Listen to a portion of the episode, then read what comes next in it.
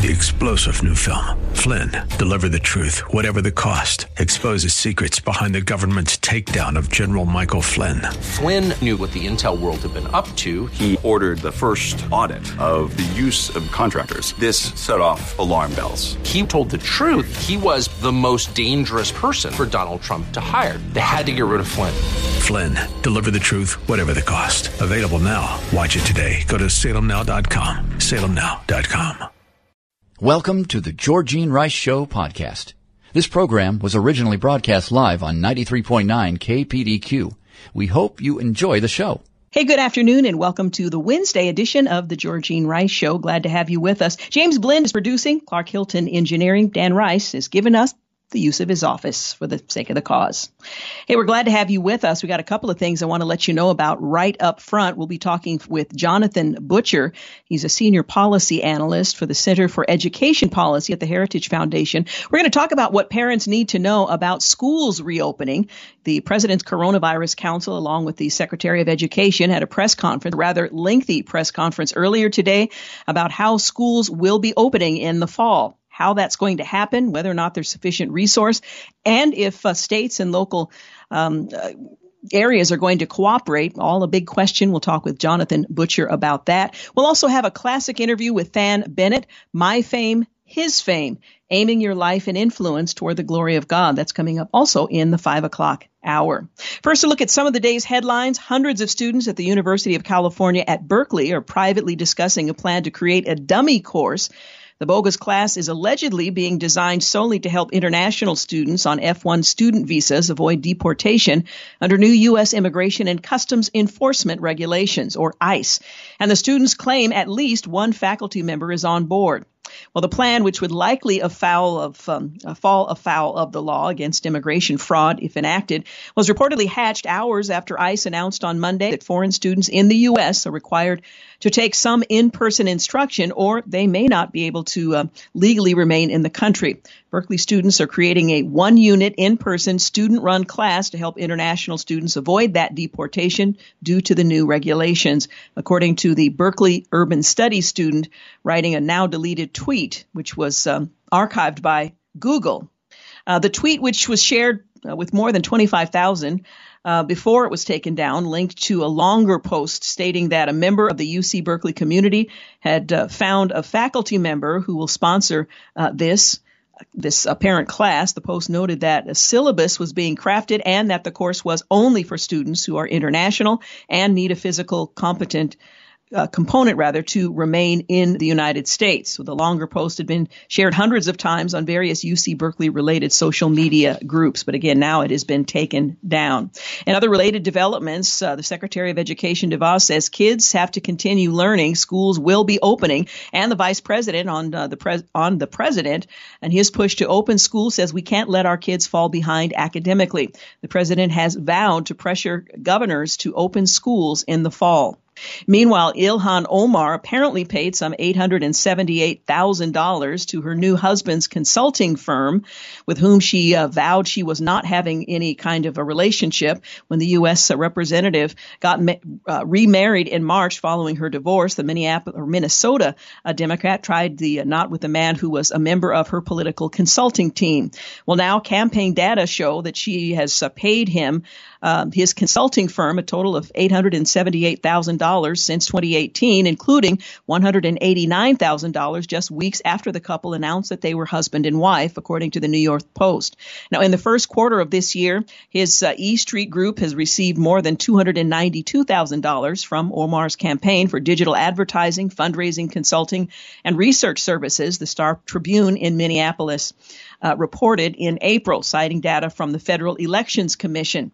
Now, this is relevant because payments for 2019 totaled more than $500,000.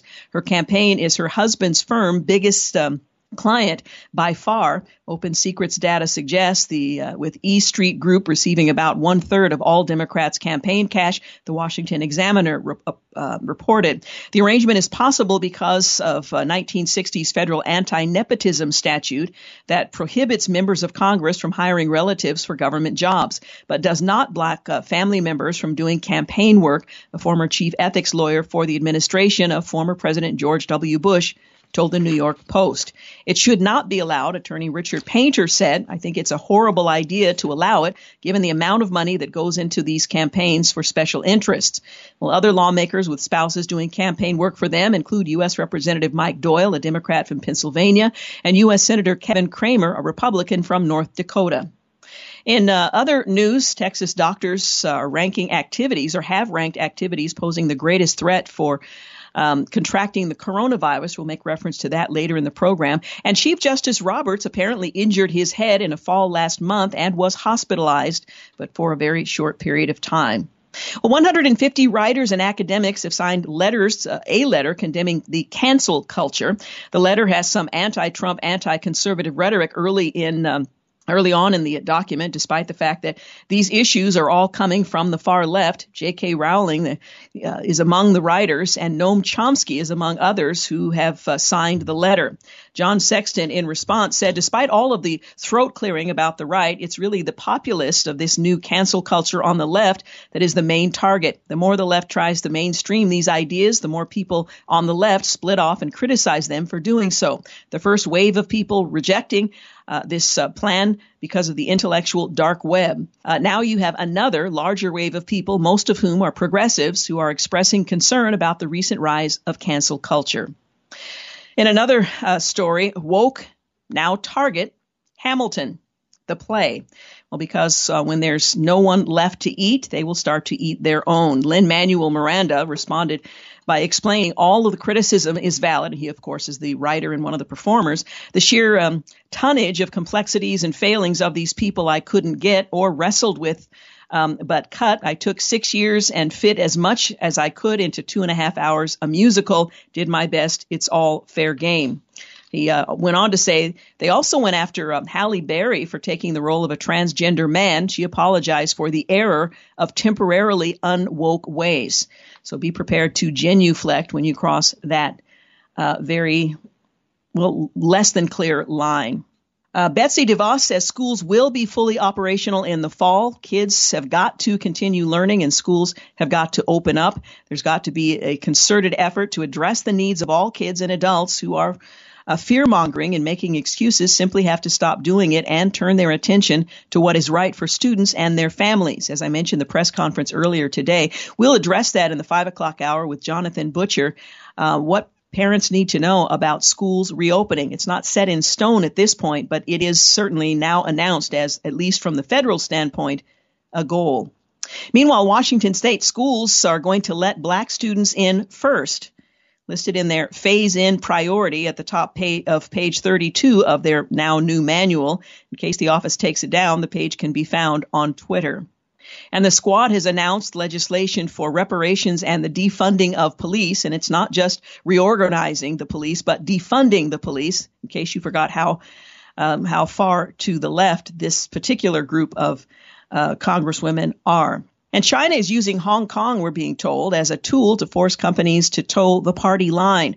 The new law imposing, uh, imposed rather from Beijing threatens um, to uh, up to life in prison for anyone charged with secession, subversion, terrorism, or collusion with vaguely defined foreign po- foreign forces. On Monday, the new Committee of Safeguarding National Security released 116 pages of rules that aren't subject to judicial review. They list broad new police powers, including the ability to conduct warrantless searches, seize property, investigate suspects, intercept communications, freeze assets, and prevent people from leaving Hong Kong.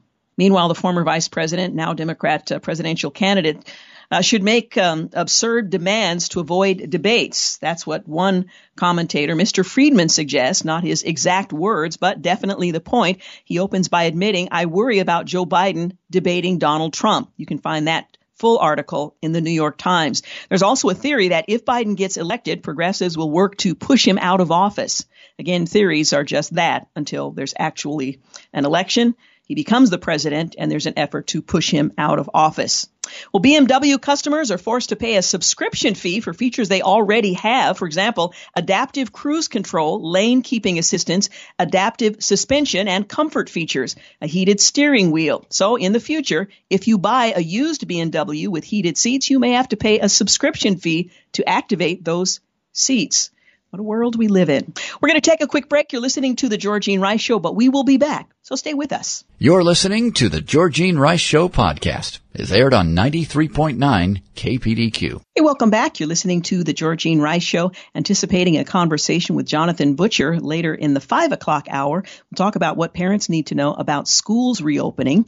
And we'll also hear from Thann Bennett, My Fame, His Fame, aiming your life and influence toward the glory of God. All of that in the five o'clock hour. Again, turning to the news, the Trump administration on Tuesday started the process of officially withdrawing the United States from the World Health Organization, which would take effect in July of 2021 after President Trump repeatedly slammed the agency throughout the coronavirus pandemic for alleged uh, misinformation about the virus. Forbes reports that in April, Trump noted that the very China centric agency really blew it. And as Forbes adds, the administration has also slammed the organization for allegedly criticizing his travel ban with the White House fact sheet claiming it made the disastrous decision to oppose travel restrictions from China and other countries, despite applauding travel restrictions within China itself, leading to further spread of the virus internationally. The UN uh, better be shaking in its boots, some suggest. FBI Director Christopher Wray on Tuesday warned Americans that uh, the Chinese government's theft of American information is taking place on so large a scale, suspected incidents make up nearly half of his bureau's counterintelligence cases, according to Fox News. Director Wray revealed on the uh, nearly 5,000 active FBI, FBI counterintelligence cases currently underway across the country, almost half are related to China. And at this very moment, China is working to compromise American healthcare organizations organizations, pharmaceutical companies, and academic institutions conducting essential COVID 19 research. If you're an American adult, it is more likely than not that the Chinese have stolen your personal data. The Supreme Court ruled in favor of the Little Sisters of the Poor and freedom of religion in the Obamacare contraception case announced earlier today. And President Trump is pushing to reopen schools with the coronavirus outbreak, vowing to pressure governments, uh, governors rather, to do so. Meanwhile, the Secretary of Education, Betsy DeVos, is looking very seriously at withholding federal funding from schools that refuse to open. The Justice Department has unearthed more notes from Peter Strzok and others in the Flynn case, and congressional Democrats Democrats' uh, privilege. Uh, Ilhan Omar was paid $878,000 to her new husband's consulting firm. Well, they can't compete. That's what the U.S. is saying. Flexes uh, bombers that can strike the mainland of China. Um, pointing out that they have the artillery to do so. And the U.S. is looking at banning TikTok and other Chinese social media, Mike Pompeo says uh, earlier today. The commander of the U.S. Central Command is seeing smaller but enduring troop presence in Iraq as well. Well, the World Health Organization acknowledges evidence emerging of airborne spread of the virus, which they had denied earlier. And scientists are warning of potential wave of COVID-19 linked to brain damage. Texas doctors uh, rank activities posing the greatest risks for contracting the virus. Time permits, we'll take a look at that uh, in today's program. An economic number suggests a recession is on its way out the door. The Washington Redskins merchandise pulled from Walmart, Target, and Dick's Sporting Goods reflects what uh, conversations are now being uh, held among team leaders. And Christopher Columbus, the statue, was removed from California's woke capital Rotunda. George Soros-backed DA is charging uh, a couple with hate crime for painting over a Black Lives Matter uh, banner on public property. Selective outrage will still no consequences from Philadelphia Eagles for DeSean Jackson's anti-Jew posts, which he has since apologized for. Tennessee Churches has, has donated $1,000 to each member of the local police department amid the defund calls. Well, in devastating blow, Israel was set back. Uh, they have set back, rather, Iran's nuclear program some two years. And Angela Merkel is looking east to the communist Chinese as ties are fraying between Germany and the U.S. Well, Hong Kong's uh, tough top cop is overshadowing the embattled leader uh, as the Chi-Coms crack down. And no, Governor Cuomo, New York's nursing home carnage is your fault. At least that's what the New York Post is arguing. Yesterday, he threw his staff under the bus, saying that, well, it wasn't his fault. Um, Colin, uh, Colin Kaepernick knows social justice pays better than the NFL. And uh, for the record, no, the French Revolution was not a good thing. The Daily Signal points out that while some are pointing to that as a revolution worth repeating, no, it wasn't a good idea. Well, on this day in history, 1947, the Roswell Daily Record, a New Mexico newspaper, quotes officials at the Roswell Army Airfield saying as they had recovered a flying saucer that crashed onto a ranch. Officials they uh, then say it was actually a weather balloon. To this day, there are those who believe what fell to Earth was an alien spaceship carrying extraterrestrial beings. 1796, the first American passport is issued. 1889, the first issue of the Wall Street Journal is published. And in 1950, President Harry S. Truman names General Douglas MacArthur Commander in Chief of the United Nations forces in Korea. Truman would uh, fire MacArthur uh, for insubordination some nine months later. 1994, Kim Il sung, North Korea's communist leader since 1948, dies at age 82. And in 2011, former First Lady Betty Ford dies in Rancho Mirage, California, at age 93. On this day in history, also in 2011, Atlantis thunders into orbit on a cargo run that would close out the third decade U.S. Space Shuttle program. And finally, 2015, on this day in history, a technical glitch causes the New York Stock Exchange to stop trading for nearly four hours. They did eventually recover, thankfully. Two big victories for religious freedom in two separate rulings today. The U.S. Supreme Court delivered important victories for religious liberty. One, alas, much less definitive than the other. In Our Lady of Guadalupe School versus Morrissey-Berru, the court ruled by a vote of seven to two that the First Amendment's religious clauses and the so-called ministerial exception that flows from them bar the courts from adjudicating employment discrimination claims by two elementary school teachers at Catholic schools. Justice Alito wrote the majority opinion. Six other justices joined his opinion. The Chief Justice, Thomas, um, Breyer, Kagan, Gorsuch, Kavanaugh, Justices Sotomayor, joined, the ju- joined by Justice Ginsburg, dissented.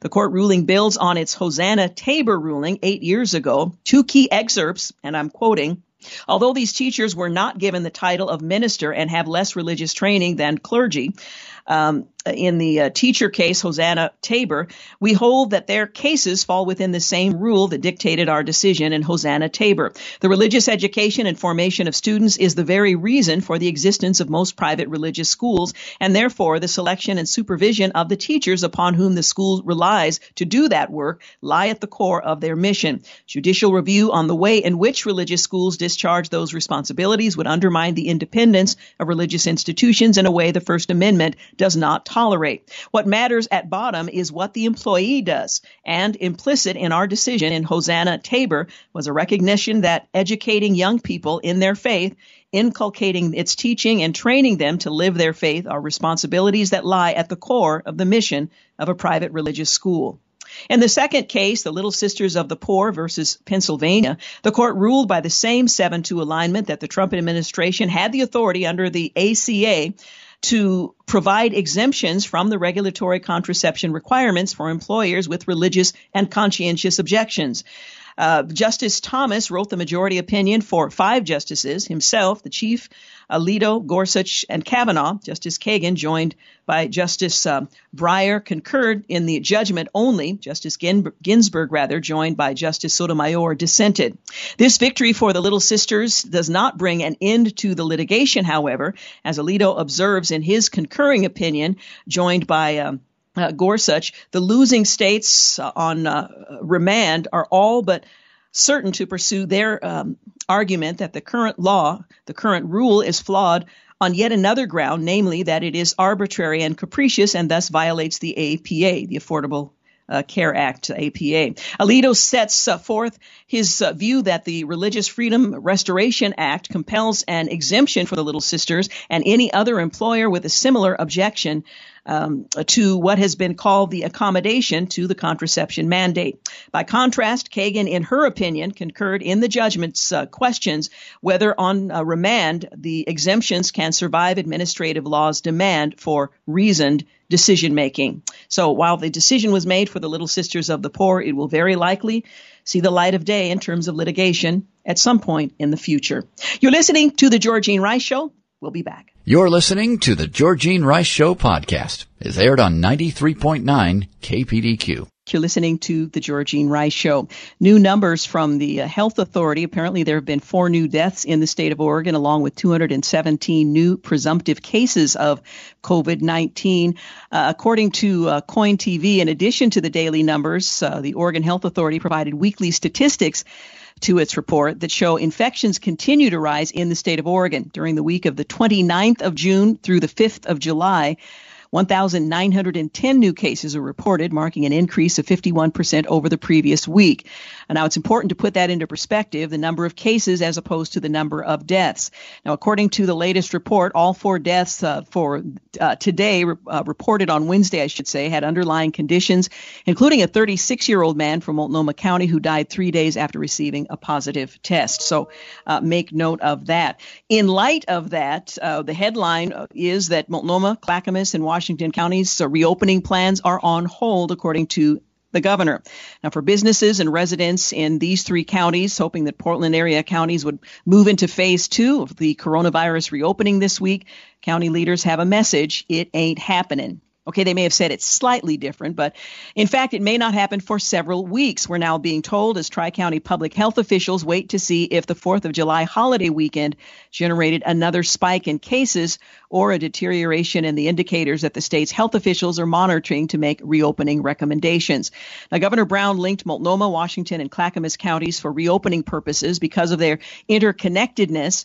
Uh, Friday marked the 21st day threshold, the 21 day threshold since the governor approved Multnomah County to move into phase one, where we remain, which allowed limited seating at bars and restaurants, reopening of salons, gyms, other personal services, and gatherings of up to 25 people. Now, that means each of these three counties could apply, or in Clackamas County's case, reapply uh, to move into phase two on Friday, which further eases restrictions. But none of the counties is meeting the phase two criterion at this point laid out by the governor and the Oregon Health Authority. So it appears that we are going to remain in place until further notice. Meanwhile, in Texas, they've actually come up with a, a, a, graph, if you will, a chart that tells us what activities put you at greater risk during the COVID 19 pandemic. Now, these are um, physicians from the Texas um, Medical Association. Uh, they have a COVID 19 task force and the uh, committee that goes along with this on infectious disease. They've ranked the risks associated with certain activities. Uh, according to the Texas Medical Association, these activities included in the chart were ranked by physicians from their organization, the task force, and the Committee on Infectious Diseases. Uh, they said the physician experts were uh, were asked to assign a risk of one least risk to 10 riskiest to each of the activities using the, the criterion they had determined, whether it's inside or outside, proximity to others, exposure time, the likelihood of compliance, and personal risk level. Now, they were asked to assume that participants in these activities are following currently recommended safety protocols, including wearing masks when possible. So, your risk factor may rise or fall if you uh, determine that you're not not going to wear a mask or if you are not social distancing. Well, low risk activities included uh, opening the mail, which at one point we thought was a danger. I've been opening my mother's mail ever since. Ordering restaurant takeout and pumping gasoline, while activities like grocery shopping, going for a walk, and eating outside at a restaurant are ranked in the moderate to low category. For those worried about touching things like gas pumps, mail, or other items, uh, the Texas Medical Association recommended using hand sanitizer and washing your hands afterward. Well, let me give you a, some idea of what the low risk activities are opening the mail, getting a restaurant takeout, pumping gasoline, playing tennis, uh, going camping. Those are low risk activities. Then you move to the moderate low activities, grocery shopping, which we all must do from time to time or have done for us, um, going for a walk, a run, or a bike ride with others uh, playing golf, staying at a hotel or, uh, or two for a night or two, um, sitting in a doctor's waiting room, going to the library or a, a museum, eating in a restaurant outside, walking uh, through a busy downtown area, spending an hour at a um, playground. Now, these are moderate to low risk activities. And again, this is if you're wearing a mask and you're socially distanced. Now, there are moderate activities like having dinner at someone's uh, home other than your own, attending a a backyard barbecue, going to the beach, shopping at a mall, and so on. But the high risk, you might find these rather interesting. Uh, eating at a buffet. I can't imagine who in their right mind at this point would eat at a buffet. Um, working at a working out at a gym, high risk. Uh, going to an amusement park, high risk, even though um, Disneyland apparently has uh, reopened. Going to a movie theater, attending a, a large music concert, going to a sports stadium, attending a religious service with one with 500 plus worshipers, that's high risk on this chart, going to a bar. So it's rather interesting, and you can find online, just uh, Google the uh, Texas Medical Association, uh, their chart of COVID 19 risky behaviors. Kind of interesting. Meanwhile, Portland Police and Multnomah County Sheriff's deputies have filed court documents that give a day by day accounting of their protest response over the last six weeks here in the metro area, including dozens of videos that show violence downtown, photos of broken windows to courthouses and businesses, and a list of more than 100 fires set. The estimated repair cost of public buildings approached $300,000 so far and $4.8 million in property damage to businesses. Now, the inventory was among more than 100 pages that was submitted by the U.S. District Court by the city and county to answer a lawsuit filed by Don't Shoot Portland, the nonprofit group that seeks to further bar use of tear gas, pepper spray, foam tipped uh, rounds, and other less lethal weapons as crowd control measures at protests. Now, I'm not sure what police officers are supposed to do if they don't have any non lethal tools available to them when we're talking about $300,000 in damage to public buildings, $4.8 million in property damage to um, businesses. Now, this case is not about the thousands of people peacefully protesting, the deputy attorney uh, Naomi Sheffield wrote. It is also not about hateful words or anti police protests. The city and the Portland um, Police Bureau support protesters' expression regardless of content. Of course, peaceful should be inserted there. This case is about the ability of the Portland Police Bureau to respond to a nightly deluge of dangerous objects thrown and launched at them and at occupied buildings, nightly fires, widespread criminal activity.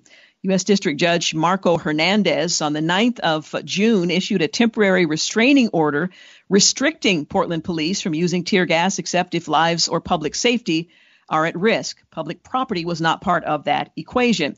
Now, he amended that order later in uh, June on the 26th, adding less lethal weapons to the restrictions and outright banning the use of an ear splitting warning signal. So the devastation and damage done to public buildings and to private property apparently was not taken into consideration. Well, Don't Shoot Portland has asked the judge to sanction the city for allegedly violating his orders and extend the restrictions by granting a preliminary injunction. A hearing is set for Thursday and Friday. Uh, so lawlessness apparently is acceptable, and for a re- police response that has the potential to be at least um, uh, slightly effective is frowned upon in the city of Portland. God help us all. Meanwhile, Portland business owners are demanding city leaders take action to stop the violent protests that rock downtown Portland night after night after night after night. Monday morning, city workers used pressure washers to remove graffiti from the Multnomah County Courthouse and other buildings, streets, and signs. It's not all that effective, by the way. There's graffiti in many places, but especially on the base uh, that held an elk statue for more than 100 years and on the outside of the federal courthouse. Now, what the offense was to the elk, I'm not entirely sure. But for business owners, they're saying that um, the violence must stop. It doesn't make any sense, says one, as she stood at, inside an empty coffee shop with wood covering her windows, um, saying that this is for us absolutely devastating. It's got to stop. City leaders thus far have been unwilling to do what's necessary to make that a likely outcome. We have Justin Butterfield coming up in just a few moments. He's the Deputy General Counsel for First Liberty Institute. Uh, we're going to talk about the Supreme Court decision in the Little Sisters of the Poor versus Pennsylvania. The Supreme Court, as we mentioned earlier, has voted favorably uh, in support of the religious liberty of the Little Sisters of the Poor and others who are like minded. We'll talk more about that with Justin Butterfield, giving you a bit of that background if you have forgotten. It's been years and years since this whole thing began. And then after the top of the hour, we'll talk with Jonathan Butcher, Senior Policy Analyst for the Center for Education Policy, on what parents need to know about uh, schools reopening. And finally, we'll hear from Thann Bennett, author of My Fame, His Fame, Aiming Your Life and Influence Toward the Glory of God. You're listening to The Georgene Rice Show. You're listening to The Georgene Rice Show podcast. It's aired on 93.9 KPDQ. Hey, welcome back. You're listening to The Georgene Rice Show. Well, as I mentioned earlier today, the U.S. Supreme Court, they upheld efforts by the Trump administration to protect the religious conscience rights of the Little Sisters of the Poor. Now, you probably thought, hasn't this been resolved by now? Well, it's uh, not only protected their conscience rights, but that of thousands of organizations who are like minded. The decision is a major victory for life, for the rule of law, and for religious liberty of all Americans. Well, joining us to talk about the decision for which the First Liberty Institute filed a, a, friend of the court brief is Justin Butterfield. He's Deputy General Counsel for First Liberty Institute. Thank you so much for joining us. Well, thank you for having me. Well, this certainly is a long overdue decision, but I don't want to assume that all of our listeners have followed this issue as closely as others of us have. Can you walk us through um, the uh, the issue that led to this court decision today? Sure. So, um, under the previous administration, the Department of Health and Human Services issued regulations under the, the Affordable Care Act, popularly known as Obamacare, that required insurance providers to provide certain types of coverage um, including contraceptive coverage and including um, some contraceptives that many organizations viewed as abortifacients because a potential side effect was um, spontaneous abortion of the contraceptives. And so many religious organizations, either due to religious objections to contraceptives or due to abortifacients, objected to being required to provide insurance coverage in their in their group insurance plan for these drugs and devices. And as you can imagine, um, they they complained greatly to the previous administration about these these uh, this requirement. And the previous administration created a church exemption. Um, so if you're a church, you are not required to provide this insurance coverage, but they refused to provide a full exemption for religious organizations. So if you're an organization like Little Sisters of the Poor, which is a Catholic organization of sisters that provides care for people um, who are, are frail, who are in, living their last days. Um, and, and, this group of nuns, following their religious convictions, just could not support providing contraception and abortifacient coverage for for their employees.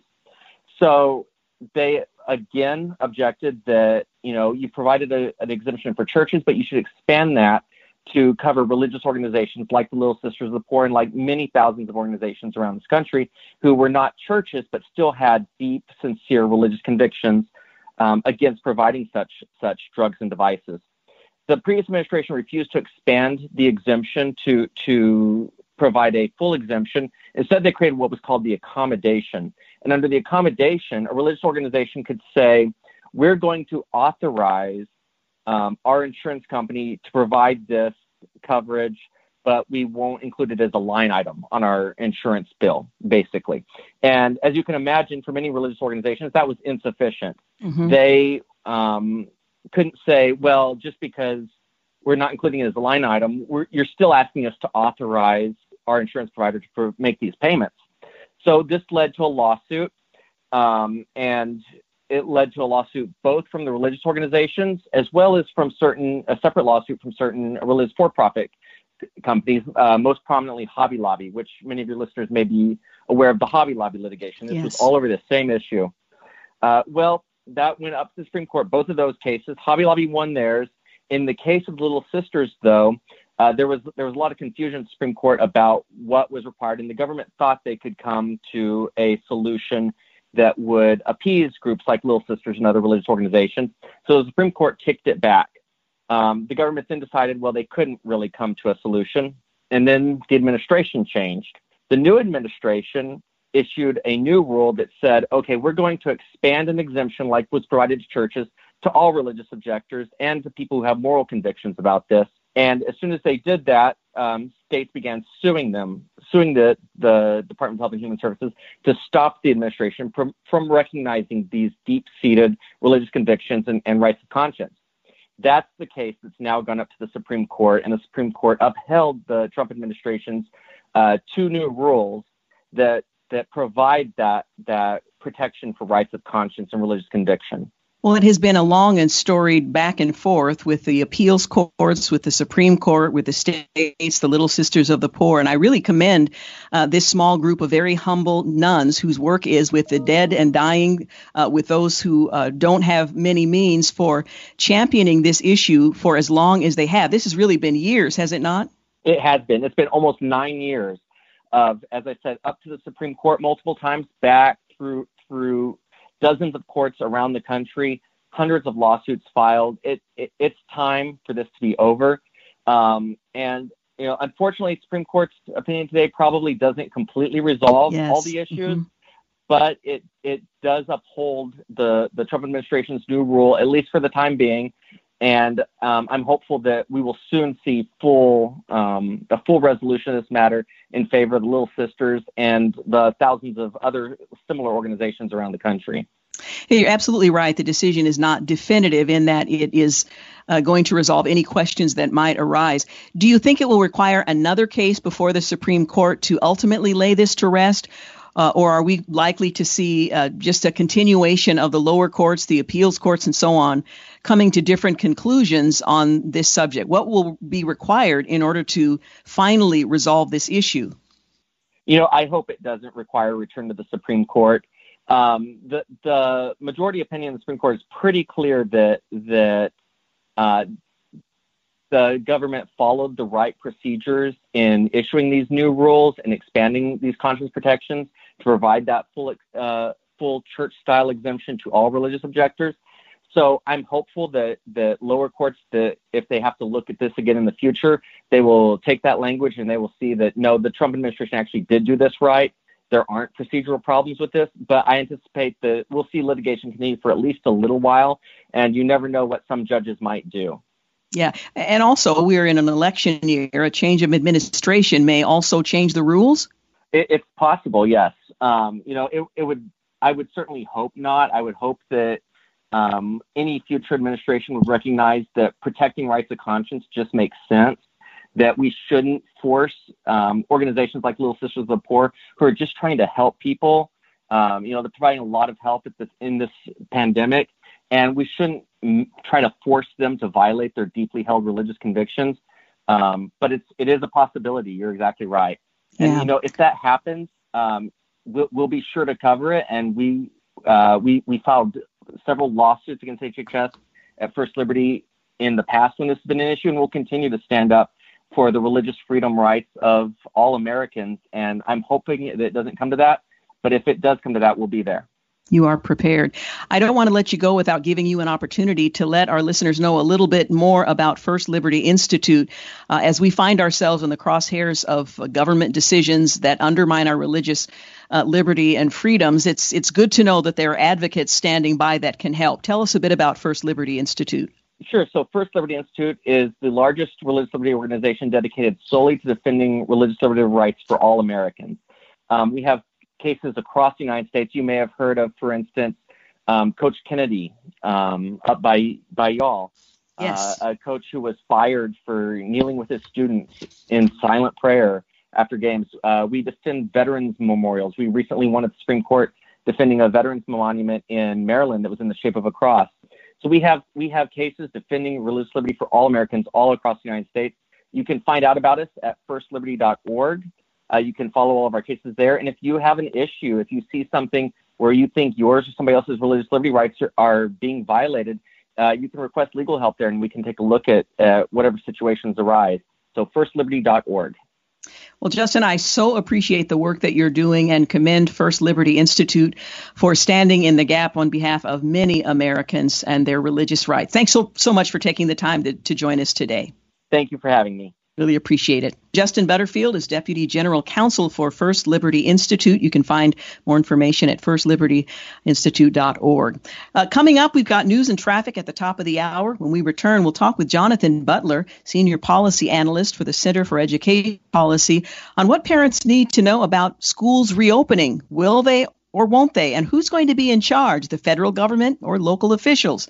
All of that coming up after news and traffic. We'll be back. You're listening to the Georgene Rice Show podcast. is aired on 93.9 KPDQ. You're listening to the Georgene Rice Show. Well, as you know, the President's uh, Council on Coronavirus had a press conference earlier today to talk about how students would be invited back into the classroom. How do we do that? Is it safe? Lots of competing uh, opinions, some of which are fueled by political uh, partisanship. All of that said, however, what do parents need to know about schools reopening and how likely is it that that's going to happen? Well, here to talk with us about that is so I'm just going to start with the correct guest and the right subject. Jonathan Butcher, Senior Policy Analyst for the Center for Education Policy at the Heritage Foundation, joins us to talk about what parents need to know about schools reopening. Mr. Butcher, thank you so much for joining us. My pleasure. Great to be with you. You know, there was a lot of back and forth today on whether or not it's in the best interest of students, their health and their education, or whether it's risky. And of course, there's that tinge of, polit- of political uh, intrigue thrown into it all. First of all, your thoughts on what was said today about returning students to the classroom. Well, sure. Anytime that Washington's involved, there's going to be political intrigue, yeah. uh, especially with all of the division today. I would say that uh, this really isn't a decision for the federal government. This is a decision that needs to be made as locally as possible by state and local officials, between educators and, and health officials. They need to be looking at uh, what's happening around them with cases, hospitalizations, um, as well as the needs of students in their local schools. And if there's an outbreak in one area uh, that would affect those schools, why then we should not keep schools open in another area, even in the same state, perhaps even in the same district where there isn't the same sort of uh, difficulty when it comes to handling the pandemic. Now, you're absolutely right that state and district officials must be the final arbiters of what's going to happen in their particular areas. Is there a national role to be played in all of this beyond uh, perhaps funding some of the elements necessary to make it safe for kids to return to the classroom if that decision is being made uh, across the country? Well, two big things. First, I think, is to give families confidence that uh, that the truth is being put out there when it comes to what's happening with the pandemic. Uh, they need to provide the clearest information that they can, and they need to do it in such a way that uh, families understand uh, what they're being confronted with. But then, secondly, I think that they also need to um, let local uh, school officials, as well as state lawmakers, as well as families know that there are options right? And there should be more of them. Um, this is a situation where uh, I think where schools are closed in some areas and are not planning to open on time.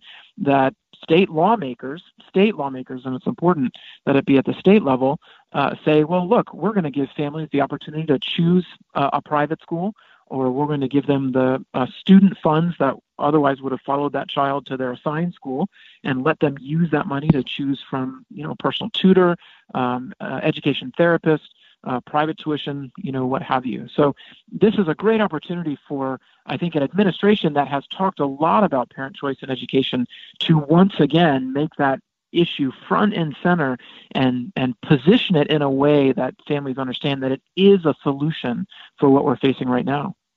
One of the things I found rather interesting in the press conference earlier today was the emphasis on the risk of kids remaining uh, in in the home, or putting it perhaps a, a bit uh, differently for children not being in the classroom, which is the best environment for them to learn. Your thoughts on that aspect of it, the, the emphasis that was put, at least by some of the speakers, on the dangers of children remaining in the home and apart from the education experience as well as the academic rigor and the oversight of educators to make sure those kids are all doing well. Well, I think the, what you said there really gets to the nuance of what the mm-hmm. uh, American Academy of Pediatrics has said. Now, they have come out and said that they feel like schools should reopen and have students back in person, but they also gave as part of their reasoning that some students may not be safe in the home. Have to be very careful with this idea, right? Yes. We know that parents know what's best for their children. Of course, there are um, sadly incidents of you know abuse or, or times when uh, a child's not in a safe place, but uh, this this issue of, of what's happening with reopening schools and the pandemic, it, it shouldn't obscure, right, that really the, the place where their kids should be safe and in the best environment is in the home.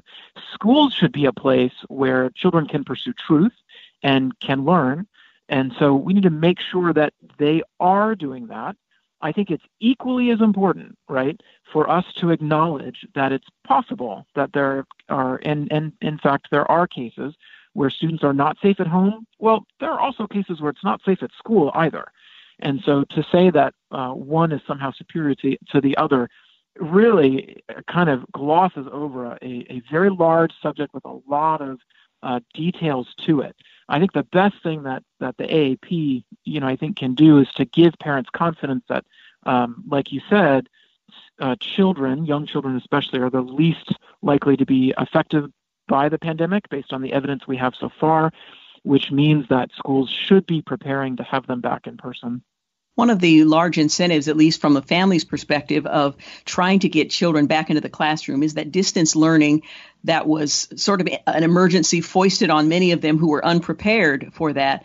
Um, has not been a, a rousing success. Your thoughts on an alternative if, in fact, uh, schools in some areas cannot reopen at this point or in the fall when most schools would would have uh, have started. Are we moving in a direction in which distance learning is improving to the point where at least for some, certainly not all students, um, can benefit by it, whereas in the current circumstance there seems to be quite a a lag for some students who it, where it never got off the ground, they didn't have the technology, and so on. And that's a great question. You are absolutely right. It was certainly uneven at best uh, around the country. I think there were areas, especially in urban areas, uh, Chicago, Los Angeles, even across some states, where students didn't log in at all. Uh, and teachers had difficulty finding students or getting work back that was assigned to them. So this this um, uh, quick adjustment to online learning was not what anyone had really prepared for. And I think people need to remember that that's different than the full-time online schools that that mm-hmm. families chose before the pandemic or the online learning that they you know are deciding is the best situation for their child now it's two two very different things uh, i think that because districts took uh, had such a difficult time adjusting to providing online instruction is all the more reason to figure out how we can get students back in person in the fall um, you know, this was it, was like you said, kind of foisted on everyone. Uh, and and what it means now is that uh, schools need to do everything they can to make it safe and possible for students to come back. And and last thought, if they don't, this is where we need to begin talking again about states providing access and opportunities for students to choose how and where they learn if their assigned school is going to be closed. Absolutely, absolutely this seems to me to be a teachable moment and a moment of opportunity if our eyes and ears are open. What, from your perspective, do you think we can learn from this set of circumstances that, again, we were not really prepared for, but might give us some insight? And I think you just made reference to one of them, might give us some insight moving forward in terms of uh, educating young people across the country. Well, I think there are two. Uh, one is very practical, and that is that the schools that had the least bureaucracy attached to them, so charter schools and private schools that were a little more nimble than district schools were able to adapt quicker to the changing conditions than large districts were. A quick example in Philadelphia, they actually told teachers not to communicate with students until the district had figured out a plan. That's that's silly, right? Mm-hmm. If educators are ready to go, why are districts stopping them? Second thing is, is that we happen to be just living through a very um, nothing short of combative and divisive time with protests and riots uh, on TV every night. And so parents had a very unique opportunity to talk about the meaning of everything that's happening to their children and see what some of the work they were being assigned in school. This is a unique opportunity for parents to get a hold of not just what their children are seeing and experiencing, uh, but also helping them to understand the world around them. Uh, and so parents should be taking advantage of that and and ready when kids do go back to uh, tell educators, uh, you know, what they feel about uh, the instruction that's being provided to their students. Yeah, yeah. I know there's a big emphasis, and rightly so, on economic recovery, getting people back to work uh, for their own sake and certainly for the sake of the economy. Is it possible uh, for the economy to come roaring back if children uh, are not invited back into the classroom in the fall, where parents are uh, required to continue to superintend in ways that may not allow them to return to the, the place of work? Oh, that's a, a big question, and I think I think it will take time to sort uh, mm-hmm. sort out everything it means for the jobs that were closed, but then also the jobs that moved online and allowed families to work from home, uh, and whether that will offset this issue of students not being able to go back in some areas.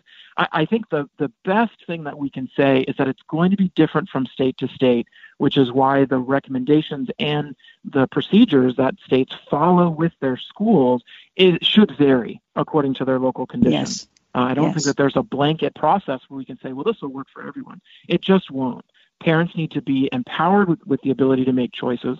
And uh, I think that for those that choose to homeschool, you know, wonderful if they feel like that's the right situation for them. But it's just n- not going to be for everyone. And so for those that can't do that, we have two working parents, you have a single parent, you know, whatever the case may be, we need to make sure that those families have access to the same quality options as those who um, have have it already available to them. Absolutely. Jonathan Butcher, thank you so much for joining us. I really appreciate your insight. My pleasure. Thank you.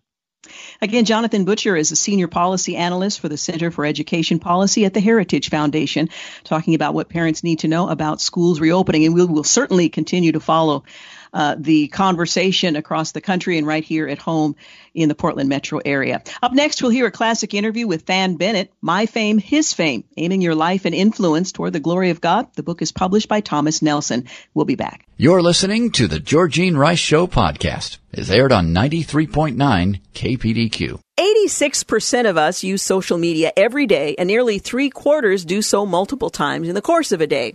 Well, interestingly, people are using various platforms to get noticed. The overwhelming hunger for attention leads people to take chances or risks they never would if they didn't have an audience. Well, Thann Bennett is the Director of Government Affairs at the American Center for Law and Justice. He says platforms like uh, and influence are accepted measures of success. We live for the sound of applause and the adoration of the crowd. Well, in his new book, My Fame, His Fame, Aiming Your Life and Influence Toward the Glory of God, he suggests we have become so obsessed with being famous that many people are actually quite lonely. We try to be famous when we long to be known. It's a far better thing to be known than to be famous. We'll talk about the difference. Well, Thann Bennett is the Director of Government Affairs for the American Center for Law and Justice and is a regular on-air contributor to the daily syndicated radio broadcast, Jay Sekulow Live, heard right here on KPDQ. He is the author of In Search of the King and is motivated to write by a belief that God calls those in all walks of life to draw others to a saving knowledge of Jesus. Thann Bennett, thank you so much for joining us. Georgene, thank you so much for having me. I think it's been a few years since we have talked, but I am I'm delighted to be back. Thank you for having me. Oh, absolutely. Where have you been? well, I've been on that uh, uh, Capitol Hill, Washington D.C. Just like you said, I, I was Yeah. listening to your rundown there of the news, and uh, those topics you were talking about, Georgene, those have been occupying my days. Yeah. Well, I'm surprised you have time to talk with us today, so I'm grateful that you've taken the time. Well, let's talk about what it means to proclaim the fame of God in our time, in a season of, of life in which we are so preoccupied with our own fame. Yeah, aren't we? Uh, You know, Georgene, I really think we have an obsession with fame in our culture, and uh, most of that obsession is wrapped up in a very negative uh, version of fame. It's the fame that we see around us. It's the fame that the superstar Madonna called. Uh, she said that she wasn't going to be satisfied until she was famous like God. And it's a fame that's wrapped up in platforms and likes and visibility and notoriety. And uh, Georgene, it's it's it's, it's a self-absorbed fame, and it's one that will destroy you in the end. Um, and and I, I was very concerned about seeing this obsession with fame in our culture, and it's really what led me to write this book. But really, what I found when searching the scriptures, Georgene, is that I, I, I really do believe that the reason we are so drawn to fame, even though we've distorted what it really is, is because we were created for fame, Georgene. Now, it's not the fame that we've been talking about here. It's a fame that, that speaks to the glory and the name and the uh, power of our God. But it's the one that he talked about uh, to Isaiah in Isaiah 43, where he said, The people I formed for myself, that they may proclaim my praise. So I got to tell you, I, I started writing this book really from a standpoint of concern about this obsession with fame. And what I really realized is it, it, it's not so much an aversion of fame that we should have, it's a redefinition, uh, uh, Georgene, because we were created, we were hardwired to be vessels that would uh, be able to acquire fame and channel fame and amplify fame. The difference is we've been trying to do that for ourselves when we were created to amplify the fame of the creator. So um, it, it's a little bit of a reset of definition, and it's and it's kind of unlearning the fame we know and then reapplying it for the purpose uh, with which we were created. It's another form of counterfeit that we should be quite familiar with. Uh, in this uh, this life, what is it that you think people are looking for when they make themselves this this focus of attention when they're looking um, to be the the center of of fame, if you will?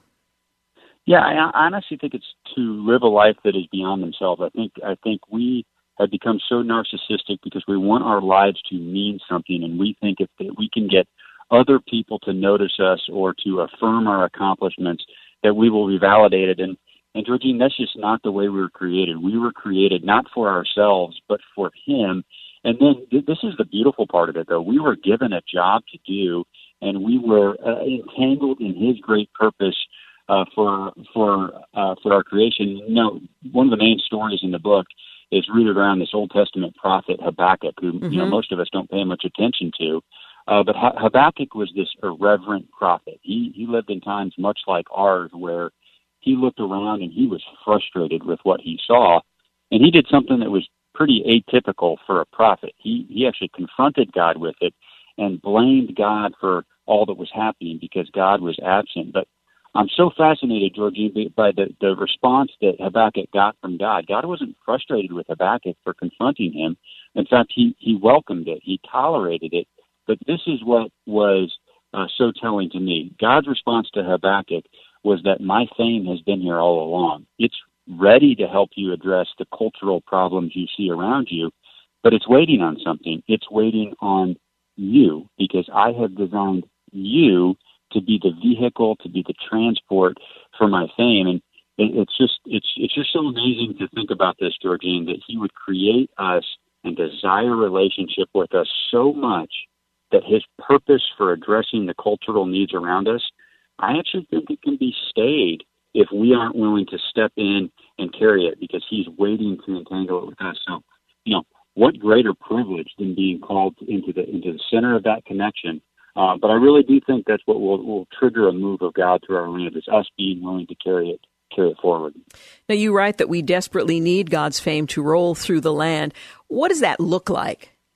So I, I really think it, it, it is when we step into this idea of being the connective tissue uh, for God's fame. You know, we we look through Scripture and we see a lot of different commands, Georgene, that we are supposed to step into. We're supposed to love our neighbor. We're supposed to confront injustice. We're supposed to feed the hungry, uh, give drink to the thirsty, uh, visit the prisoner, clothe the naked. On down the line, you can go with all of the commandments.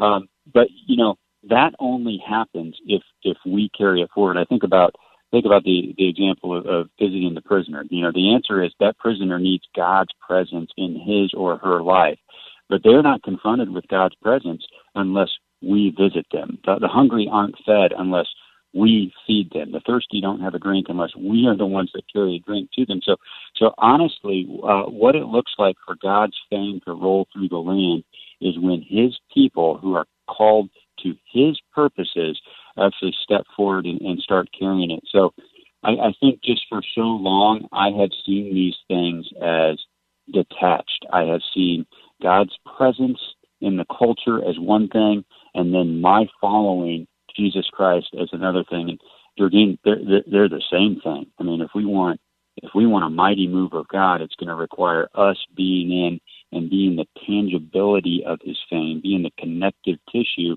so that a world that you know lives in a very tangible space is able to connect with something that might seem a little bit more intangible uh, if you don't know it in a personal way. Yeah. We revel in our culture today in likes and social media attention, building platforms, managing our image. Do you think we are a nation of narcissists as a consequence? And uh, and what will it take for our attention, particularly those who are currently in the household of faith, to turn our attention away from our, ourselves and back to God so that we can see His fame roll out through the land?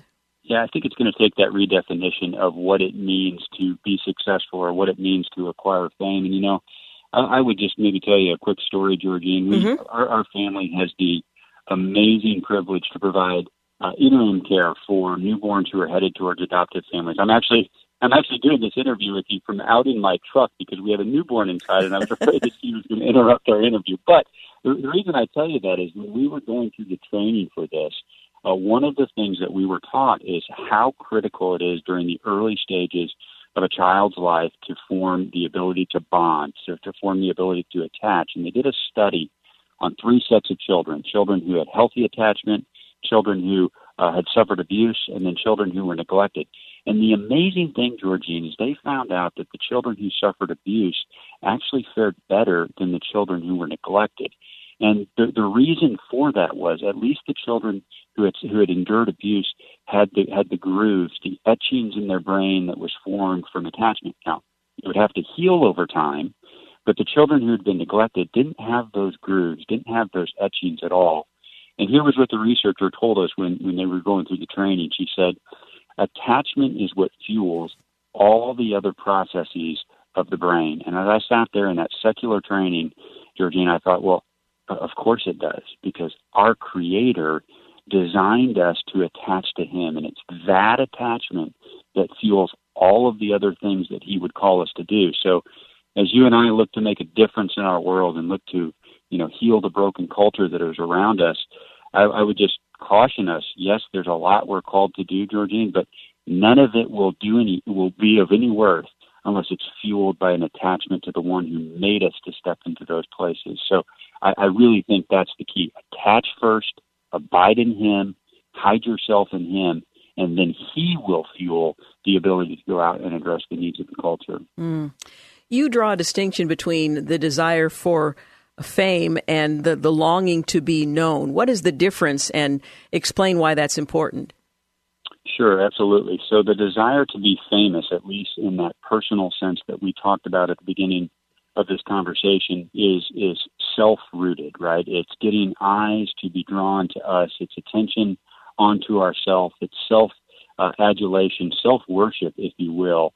Uh, being known by our Creator is the exact reverse. It is it is being vulnerable to Him. It is it is having Him to know uh, every part of ourselves. It's it's confessing to Him what it is, and then enabling Him to chart our path and enabling Him uh, to uh, honestly, I mean, even in even in the realm of notoriety and fame, sometimes He will elevate us so that He will be glorified, and then sometimes He will hide us uh, uh, for for a purpose. So, it, Georgene, I think it's really just submitting to a reversal of our natural human instincts. It's not an elevation of ourself, but it's trying to aim every leverage, every influence, every platform that we might have uh, towards His glory and His fame and lifting His name high.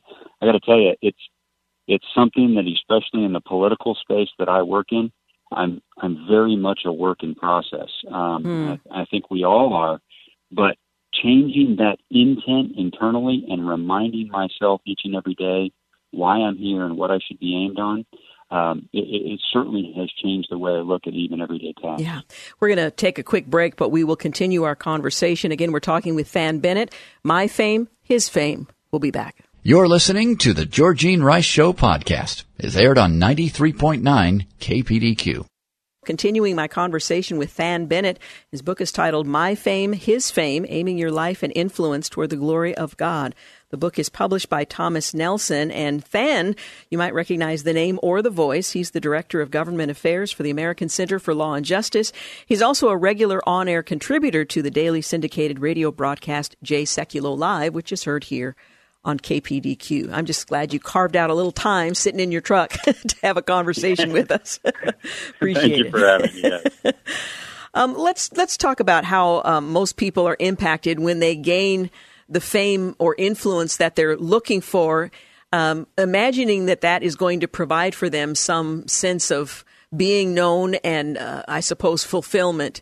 Yeah, no, absolutely. I think when that happens, uh, Georgene, we often just get so desperate to keep it. We will do anything to keep the eyes of the people around us uh, on us, and it really changes our behavior, changes uh, the things that motivate us to make decisions. And one of the ways I talk about in the book on how we can gauge where whether or not we're succeeding in this is where we are setting our eyes. And what I, what I mean by that is if we're truly looking to our Savior, if we're truly looking to Jesus Christ to uh, to to make our decisions and to, to base decisions based on how He is going to react, uh, then we're going to be willing to make decisions that are unpopular with the crowd that is around us, or with you know maybe out of step with the culture, or the culture will will view us as peculiar. But if our eyes are set on the crowd that is around us, like like Pilate's eyes were when he was trying Jesus, we're going to make decisions that are based on how they are going to react, regardless if they're consistent with God's word or regardless if they're consistent with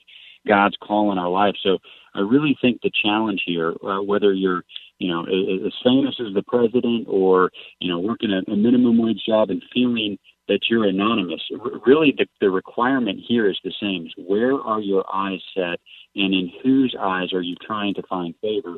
And Georgina, if I think we get that that small uh, posture correct, then we're going to make decision uh, decisions based on the correct motivation, and it's going to carry us towards His fame and ultimately elevate His fame rather than our own. It's always shocking when someone that is famous uh, confesses in a moment of candor that they are lonely, that they're unfulfilled. And I suppose it shouldn't be surprising to us because it, it's consistent. But why do so many famous people suffer from loneliness? I'll never forget an interview with Johnny Carson, who was at the height of his uh, of his profession uh, in a, a, moment of candor, talked about how um, he, you know, he couldn't live with the, the, wives that he had had, and how his money had not fulfilled him, and the emptiness that he experiences. Why is that the case? What does it tell us? Well, I mean, there's an epidemic of loneliness yes. among the famous. There really is. The, the more famous you get, actually, um, by and large, the lonelier you get if you're not rooted in the right thing. And the, the example I use in the book, Georgene, is actually from the famous actress uh, Claire Danes. She said that fame doesn't end loneliness, and you would hear something very similar. You mentioned Johnny Carson from uh, from many of the famous, and, and here's the the real reason why because they're they're surrounded by people that have the adoration of the masses. Uh, but, but, but as the desperation or the inclination uh, to retain that fame from the masses, from the crowd grows, that's where their focus goes deeper and deeper. And Georgene, true relationships, I mean, uh, forget a relationship with the creator for a moment, which is what they were created to do. Uh, just genuine relationship with other people around them, those fade away because there's a, there's a fear of being vulnerable. So, um, look, I, I think it's most evident among the famous, but I think if if if many of us were truly honest about the condition of our heart and about the the way that we act, I think that we are in many ways afflicted with some version of the same thing uh, because we, we decline to root ourselves in Him on a daily basis that we should. But here's here's the hope in all of that. Again, the reason we were created was to commune and have relationship with the Almighty God, the Creator of the universe. So um, when we start to drift from that, uh, a refocus in that direction is going to solve a lot of those problems. Mm. You write that you believe God's fame is gathering, it's smoldering on the horizon. In spite of the polarization in our nation, do you believe revival is at hand? And what's facilitating that if, in fact, you do?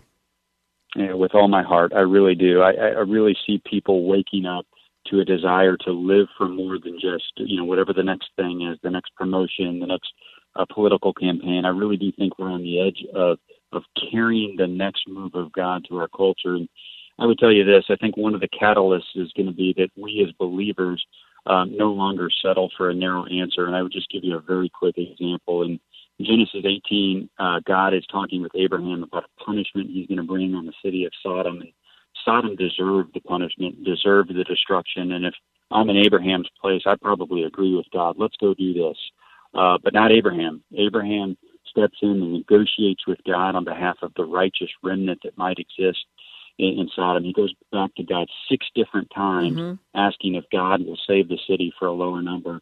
And, and I would I would just tell you, uh, God didn't walk away from that negotiation until Abraham walked away, Georgene, and and that's what I see around me. I see believers stepping forward and being willing to go to God to advocate for a righteous remnant, um, and, and being less eager to see destruction rain down.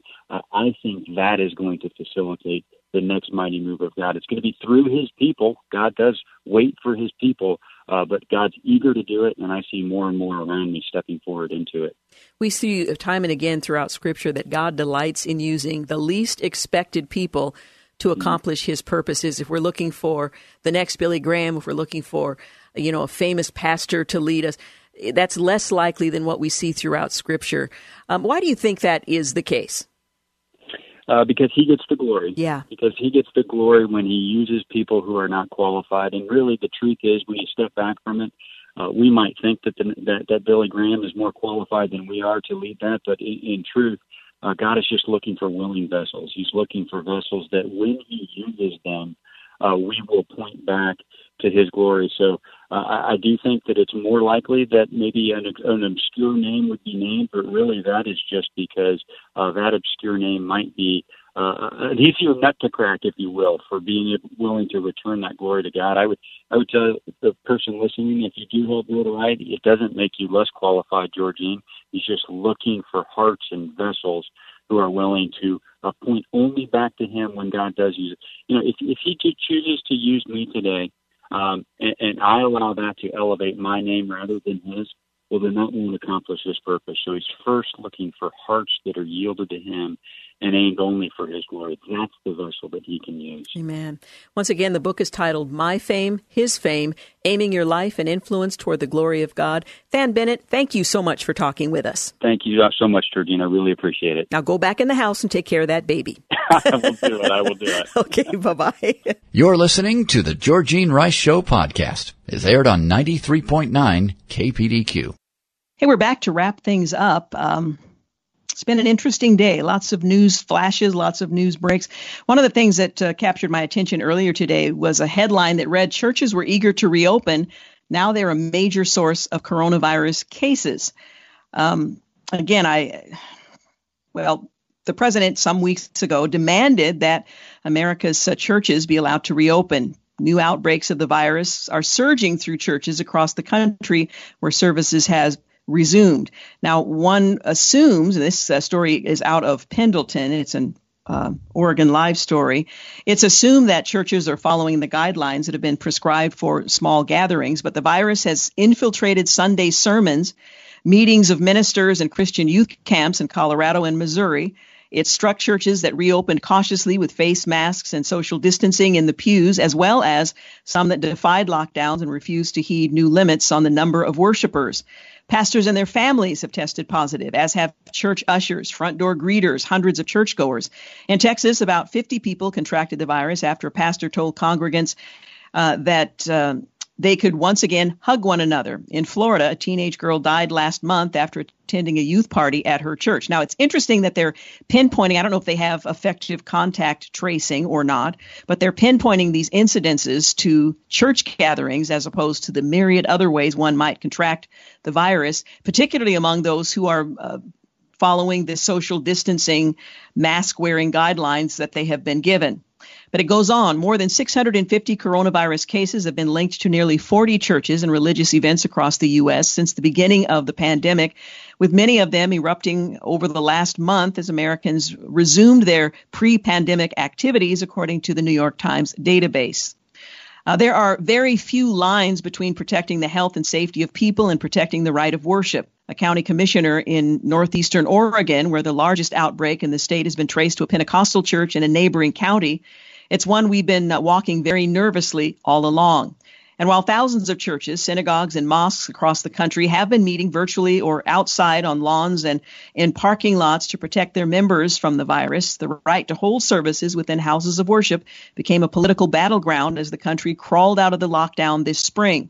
In May, the president declared places of worship part of an essential service and threatened, though it was uncertain he had the power to do so, to override any governor's orders keeping them closed. Well, it did make sense if you were allowing other gatherings under uh, prescribed conditions to uh, come together that church, churches should not have been excluded. But now, as the virus rages through Texas, Arizona, other evangelical bastions of the South and West, some churches that fought to reopen are, be, are being forced to close again and grapple with whether it was uh, even possible to worship together safely. Our churches have followed protocols. Masks go uh, in one door and out the other, social distancing.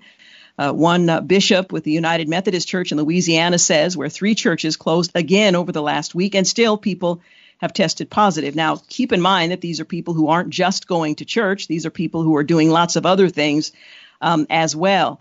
But it is a reminder that if we do uh, decide to exercise our religious freedom, we need to do so as safely as possible so the church does not become a, a target of those who then point to the church as a source of the uh, pandemic exploding across the uh, the country. Now, again, I'm not sure one can pinpoint some of these cases specifically to the church, but this is what we're being told.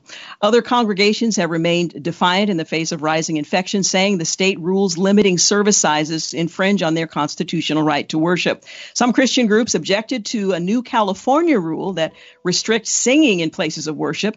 In Nevada, the Calvary Chapel Dayton Valley is challenging state rules that cap religious gatherings at 50 people while allowing casinos and other reopening businesses to operate without similar limits.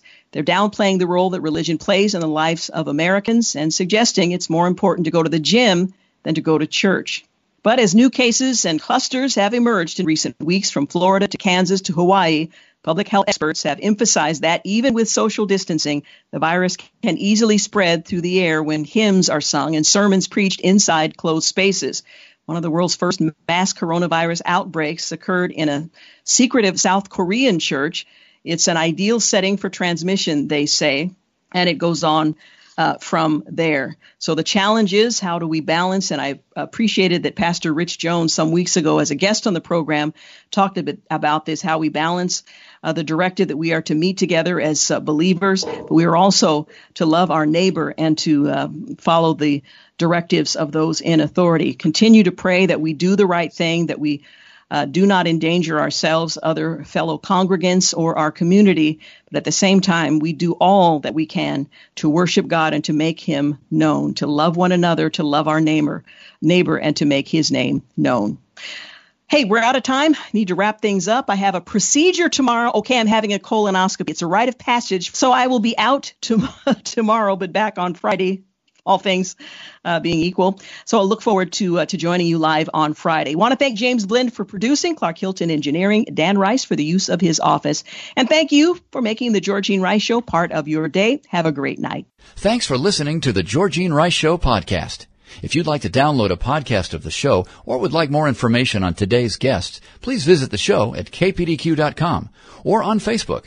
Follow the show on Twitter at grice show and like us on Facebook. And join us live every weekday at 4 for more critical thinking for critical times on 93.9 KPDQ.